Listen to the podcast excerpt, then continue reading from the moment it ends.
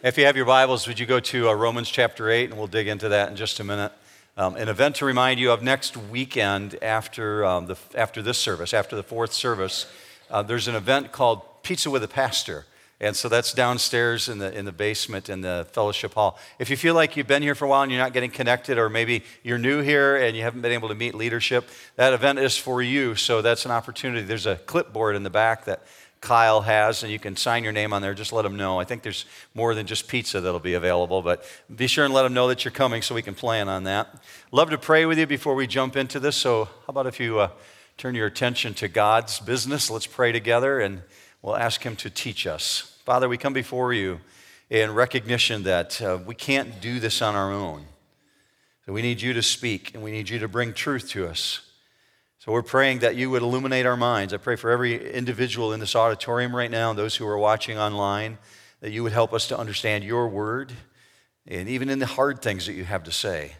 God, that we would know you better, we would know better your call on our life and who we are to you. So we pray for that in Jesus' name right now. And all God's people said, Amen.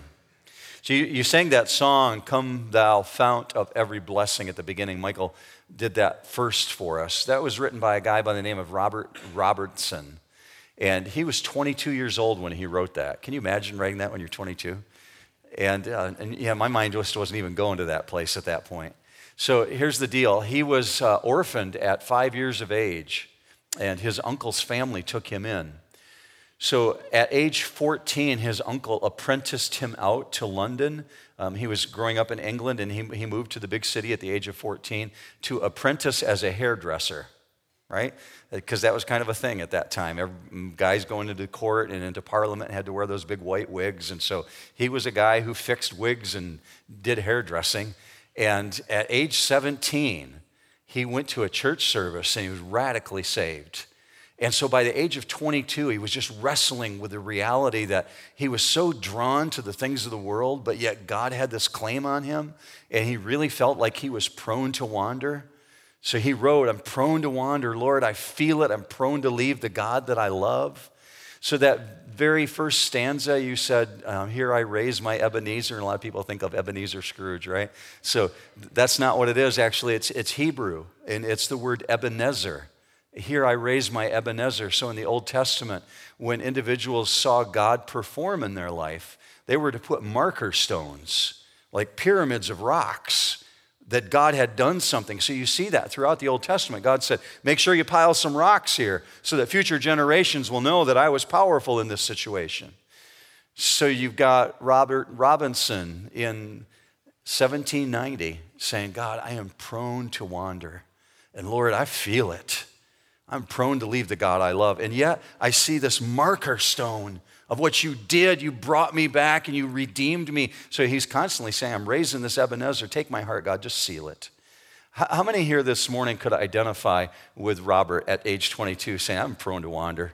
Right? We know that, we know that feeling. Even though we're a believer in Jesus Christ, destined for eternity, God forgives our sins, yet we, under, we understand that. We identify that. So that verse actually has a whole lot of meaning to me, especially when you come into Romans chapter 8, because essentially that's what Paul's writing about. Romans chapter 8, verse 1 Therefore, there is now no condemnation, right? For those who are in Christ Jesus. Good news. But he goes on to write in chapter 8 about, well, I'm prone to wander. Lord, I feel it. I'm prone to leave the God that I love. And so Paul begins explaining not only this monumental truth that God, who is holy, holy, holy, he's moved towards you, he's chased after you, he's pursued you, and brought eternal freedom from condemnation. No condemnation, Paul says. But the reality is, he's pursued you because he demands righteousness.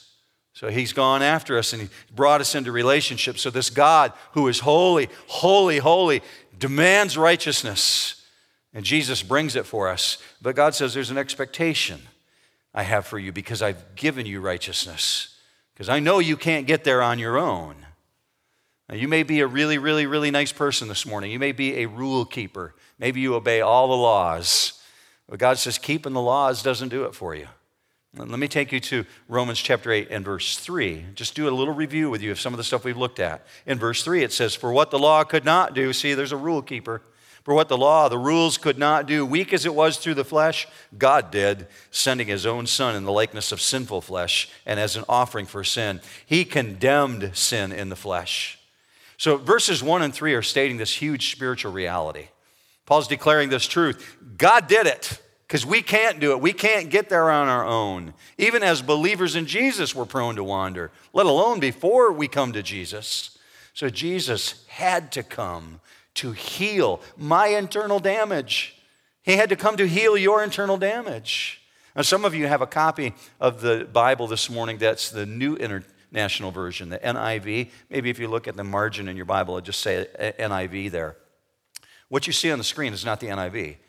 Eh, this is the, the version I teach out of, and it's called the New American Standard Version. And the reason I wanted to highlight the difference for you this morning is you see what I underlined as he condemned sin in the flesh. Well, that statement is not in the NIV. Actually, in the NIV, it reads a little bit different. And NIV says this So he condemned sin in sinful man. But the literal translation in the Greek language is he condemned sin in the flesh. So, what's the big deal, Mark? Why are you bringing that out? Well, this verse, it's referring to Jesus. It's referring to what God had to do in Jesus. God had to bring condemnation. He's referring to Jesus' humanness, not ours. See, we're already condemned. We're born condemned because we're the sons of Adam and the daughters of Eve, and we're born into sin. But Jesus is perfect. He had no sin, but he had to become condemned for us. So that's why Scripture says, He who knew no sin, he became sin on our behalf. Even though he was perfect, God had to condemn the flesh in Jesus in order to bring about righteousness in you. So verse 4 goes on to say, so that so that the requirement of the law might be fulfilled. See, God's requirement is that righteousness would be placed upon you because you can't get it on your own. And God demands it. So God's action, check this God's action in Jesus was exactly what was demanded of you, and you couldn't do it. So God met God's own requirement. God did that for you. Amen? Good news. Derek, are you up there? Sorry, I'm going to I'm going to turn my mic off a second.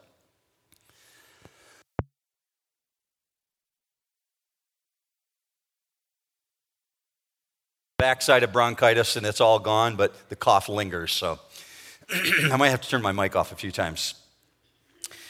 Here's where I want to go with you. Um, we talked two weeks ago about the spiritual reality. We gave six of them. Last week we weren't here because we were out at the new property.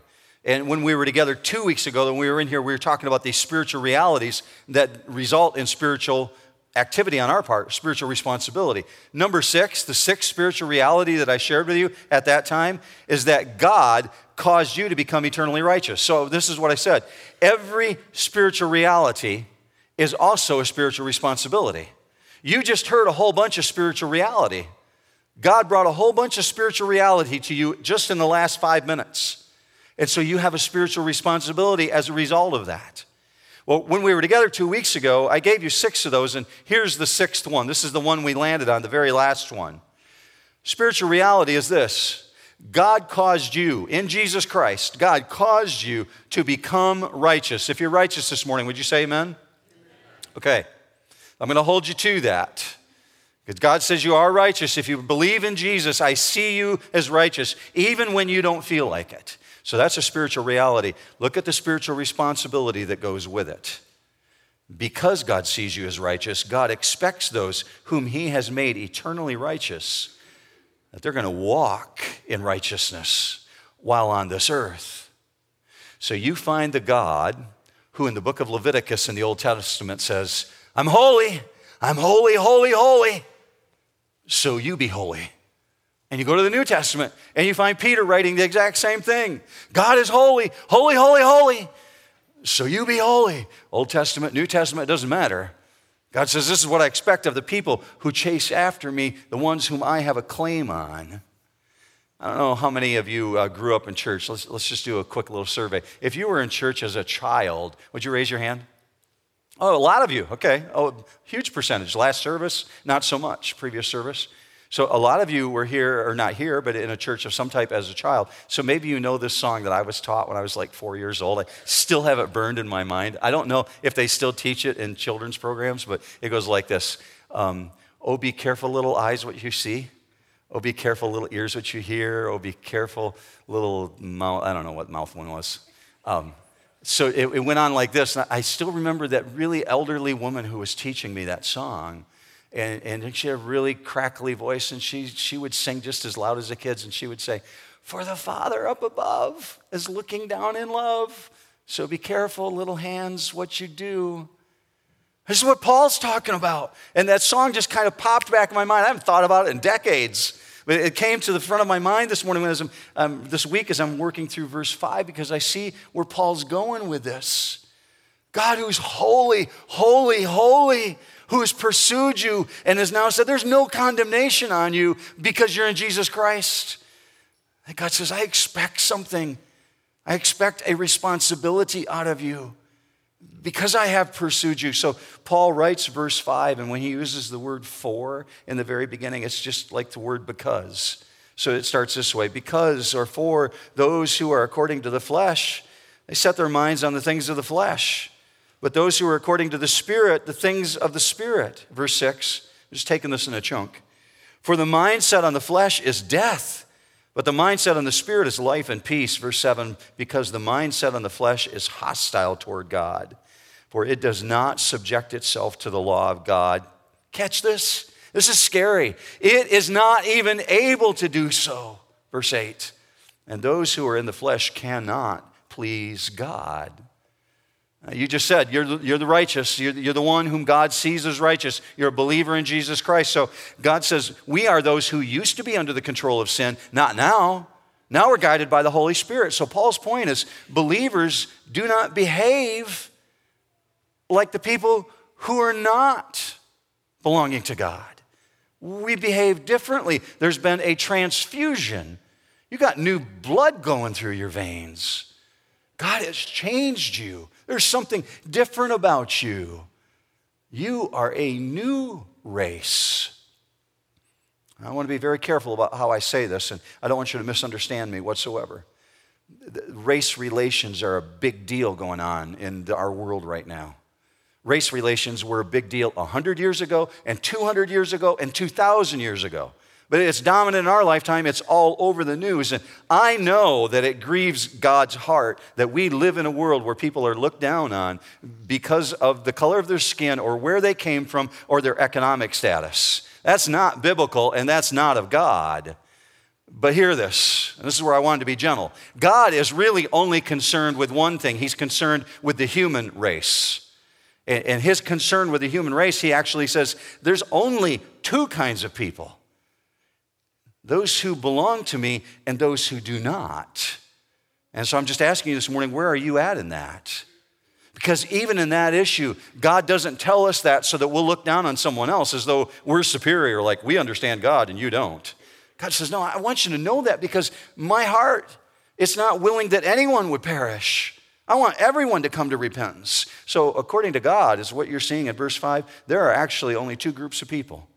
There are those who are according to the flesh and those who are according to the Spirit. That, that's what's really coming out of this. So, where are you in this issue this morning? What, what are you dealing with according to this? Well, how do you gauge it? You can gauge it. Paul wrote this in a way that we can understand it.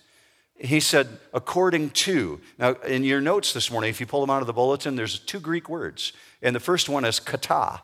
And this one that you see on the screen, kata, it's, it's this phrase, according to. So here's what Paul's doing. He's taken this word, it's only one word in the Greek language, and he says, This is a fundamental thing of you. Your bent. What are you disposed towards? Are you disposed towards the things of God or the things of this world? Because as far as eternity is concerned, God takes absolutely zero interest in your gender or in your race or in your education or whether you have money or don't have money. God doesn't care about those things as far as eternity is concerned. Let me show you that in scripture. In Galatians 3:28, there is neither Jew nor Greek, there is neither slave nor free man, there is neither male nor female, for you are all one in Christ Jesus. So God doesn't discriminate in those issues, but God does discriminate on one thing. God does discriminate on the basis of one detail, and the, ad, the difference is absolute. You're either in Jesus Christ or you're not. So I'm just asking you, where are you at on this issue? So for someone to say to you, Mark, it doesn't really matter what you believe, just as long as you're really sincere.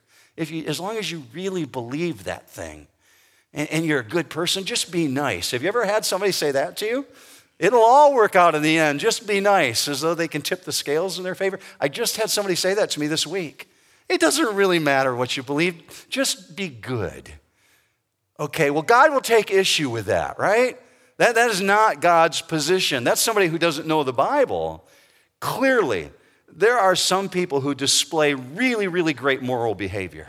And their, their keeping of the law is just right at the very top. They, they do everything they're supposed to do. Yet, they have a big goose egg when it comes to God, just zero relationship. And sadly, there are believers who do not tend to the things of God as they should. But when we're talking about humanity, every human is entirely either in one group or in the other. They either belong to God or they do not. Because you can't be just partly dead and partly alive. God says in the physical world, you're either dead or you're alive. In the spiritual world, it's the same thing. You're either spiritually dead or you're spiritually alive. There's no middle ground whatsoever. So Paul writes it that way in verse 5. There are those who are according to the flesh, and there are those who are according to the spirit. If you're wondering what I'm talking about, those who are according to the flesh, those are individuals who are not believers in Jesus Christ. And those who are according to the Spirit, they're the saved. They're, they're forgiven. They're redeemed. So Paul says there's an indicator. And the indicator is huge. It's found in verse 5. He said, what they're setting their minds on, setting their minds on the things of. And that's kind of a blank there. You fill it in because they're setting their minds specifically on something. The word phroneo is the second Greek word, last word in your notes this morning. And the word phroneo represents that huge sentence you see up there. Big sentence in the English language, one word in the Greek language. And phroneo is literally talking about what do you entertain with your thought life? Where does your mind go? Are you disposed towards the things that are of the world or towards the things of God? And I'm simply asking you this because Paul's writing this in Romans. You see this exact same word used in the book of Philippians and in Colossians. Let me show you an example in each of those. In Philippians 2, it says, Have this phroneo, have this mindset, this attitude in yourselves, which was also in Christ Jesus. Or in Colossians, Colossians says it this way Set your phroneo, put, put your mind on the things above, not on the things on earth.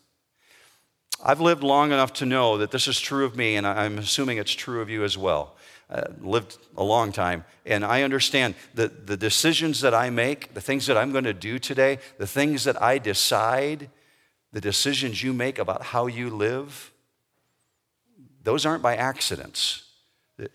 Those are predetermined by how we think, the things that we put our minds on, the things that we focus on. So the Bible gives us a check system.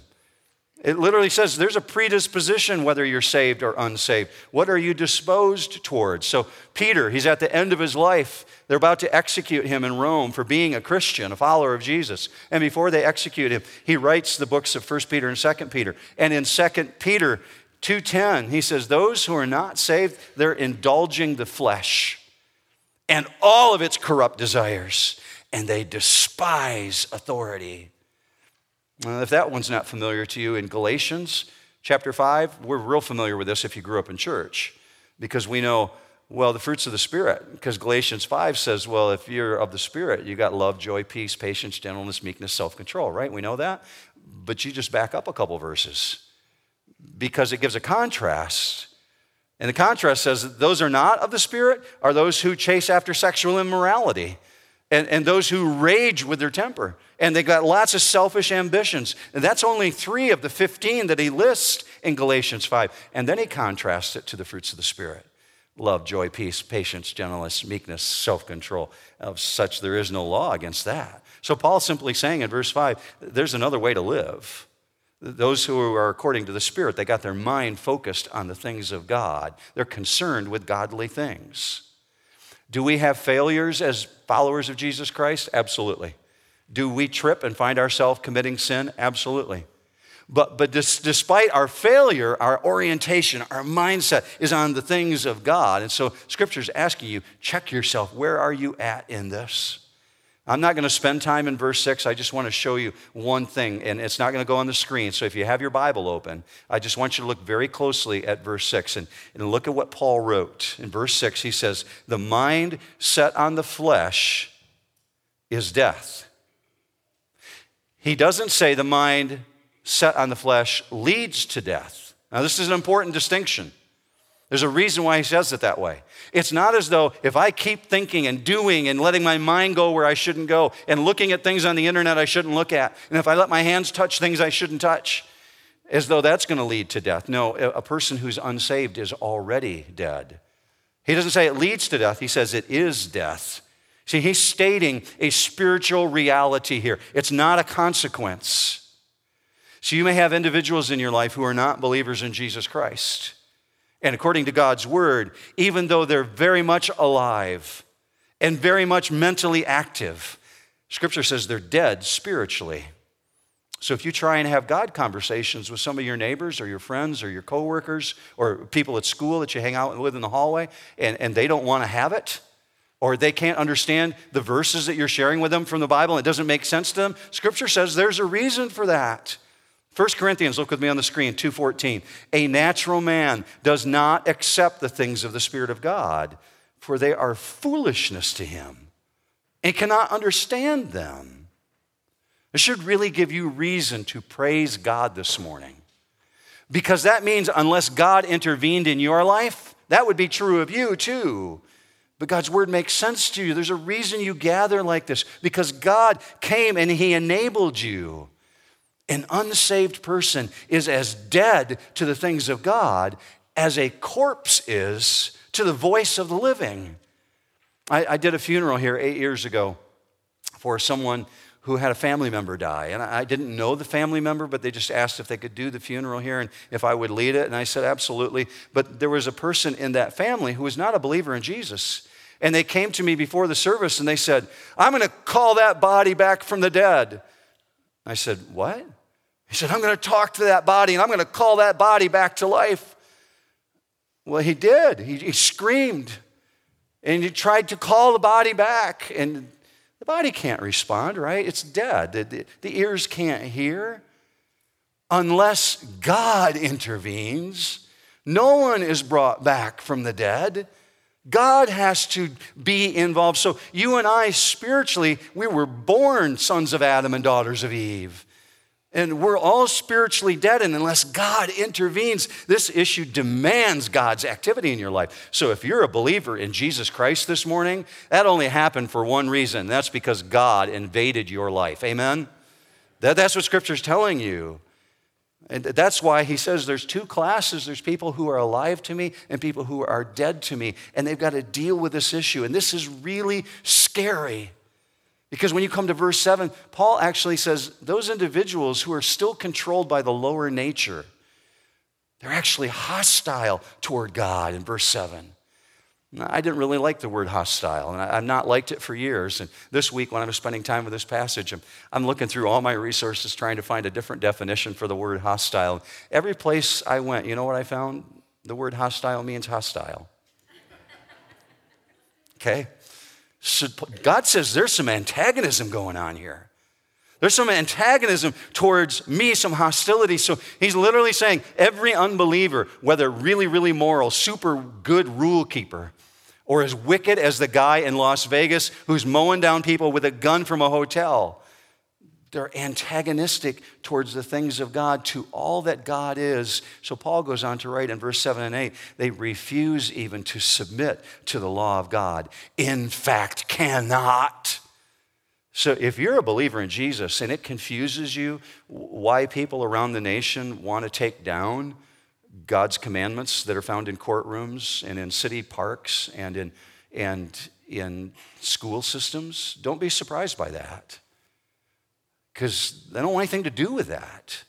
There's a lot of conviction going on there with that material when God says, You shall not. Paul's saying right here, they just can't even submit themselves to it. They're antagonistic towards the things of God. In fact, they cannot. So, Jesus' brother, his half brother, James, had this very issue in mind. In James chapter 4, verse 4, he, he said it very literally this way Friendship with the world, that's hatred towards God. I got to be honest with you, as a teenager and as a young man in my 20s, I struggled with that verse because I thought, what? I, I like the world I'm in. I like my friends. Well, that's not what this is talking about. It's talking about pursuing and chasing after the things that would replace God and letting God be second place and putting friendship with the world and the things of this world and putting that in first place. So let's finish this up because in verse 7 and 8, Paul kind of sums it up this way. He's talking about an individual who can't have a righteous life, at least before they believe in Jesus. He says, The mind, in verse 7, it, it, the mind, it's set on the flesh, it does not subject itself to the law of God, for it is not even able to do so. And those who are in the flesh cannot please God. So follow the logic of this. Clearly, if a mind of a person who does not believe cannot subject itself to God, how can they please God? See, you got individuals running around saying, well, if I just do this and this and this and this, it'll make God happy. And maybe he'll tip the scales in my favor when I stand before him one day. He'll really like me because I did lots of good things. God says, no, you're missing it. You can't please me. If you reject me, how can you possibly please me? It's not possible. So I'm going to ask you to do something this week in advance of next weekend. I, I, want to take you into a story next week, and we'll spend the bulk of our time in John chapter 3. And in John chapter 3, Jesus has a great conversation with a guy who's a teacher of the law, and his name is Nicodemus. And he sneaks into the house that Jesus is in at nighttime. Some of you know John chapter 3 really well, but I'm just going to ask you to live in it this week because we're going to go to that story next week because Jesus is talking about this very issue about the flesh and the spirit. And Nicodemus can't figure it out. And so Jesus says to him, You're the teacher of this nation, and you don't know these things that are so elemental? So in verse 6, you find him saying to Nicodemus, This is Jesus speaking, John 3 6, That which is born of the flesh is flesh, and that which is born of the spirit is spirit. So to interpret Jesus, he's saying sinful flesh, it only breeds more sinful flesh. Only God's Spirit produces life. Amen? Only God's Spirit can do that. So you claim that you're a believer in Jesus this morning. That means you got the Holy Spirit within you. And that Holy Spirit produces things in you. It causes you to want to read God's Word. It causes you to want to know more and more about this God to show up at church on a beautiful Sunday in October and say, I'm, willing to take some time and praise that God. I want to know Him more. Only the Holy Spirit in you can do that. And it leaks out of you. And God says it leaks out of you in things like love and joy and peace and patience, gentleness, meekness, self control. So if you're sitting here right now wondering, oh, after hearing all this, I'm wondering if I'm really saved, I can show you to know how you're really saved, whether or not you are by just letting your eyes drift down to verse 9. I'm not even going to go into it today, but just see what he says there, because we'll come back to it next week. However, you are not in the flesh. He's talking to the church, right? You are not in the flesh, but in the Spirit, if indeed the Spirit of God dwells in you. Now, this word dwell is pretty cool because it's the word oikeo. And it, literally, you're going to leave here today and you're going to go to wherever you live. Some of you are going to watch football, some of you are going to go outside and you're going to go do different things, but there's a place where you dwell, where you hang out. I'll do the same thing. That word dwell, that's the way it's used here. Literally, the Holy Spirit, right here where you're sit this morning, is in you. Is that not incomprehensible? God's Spirit is in you right where you're at, according to God's word. It's dwelling in you, and it leaks out of you And because the Holy Spirit is in you, a Christ follower has both the desire and the ability to live righteously. See, that's the very thing that other people can see in you. going to a coffee shop this afternoon? People can see love, joy, peace, patience, gentleness, meekness in you. You go into the store, you going home, your family members, your neighborhood, you go to work tomorrow, you go to the school. People could see this stuff in you. And it is God's great desire that we would live out this perfect righteousness that He transferred over to us, that we would truly walk like His children. You want to know the will of God for your life? Look with me on the screen 1 Thessalonians 4 3. This is the will of God, your sanctification. You already got justification if you're in Jesus, right? Destined for eternity. But sanctification means you're becoming more and more and more like Jesus. You look more like Him. Your actions are more like Him. You're chasing after these things. That your positional righteousness in Jesus is reflected in the practical righteousness, the choices you make every single day, the things that you choose to do. And that is so hard, isn't it? Because we're like prone to wander. Lord, I feel it. Man, I'm prone to leave the God that I love. 22 year old guy in 1795 is saying, This is true in my life. It's true for us. Every one of us can identify with it. So, what we have to do is what you see Robert Robinson doing. Just stop. Say, God, would you increase my desire to obey you? Because I am prone to wander. And you can do that right now. Just, just throw it up there before God. Just whisper it God, I'm prone to wander. And I want to obey. God, would you increase my desire to obey? Question Do you think God will respond to that prayer? Absolutely, every single time. You want to obey God, He's going to give you the strength to do that. I'm going to encourage you right now just to take a moment because we're going to go into communion. It's only going to take a few minutes, but I want to link what we just looked at with communion. But I'm going to give you a minute just to say, God, I want to obey you better. Would you do that right now?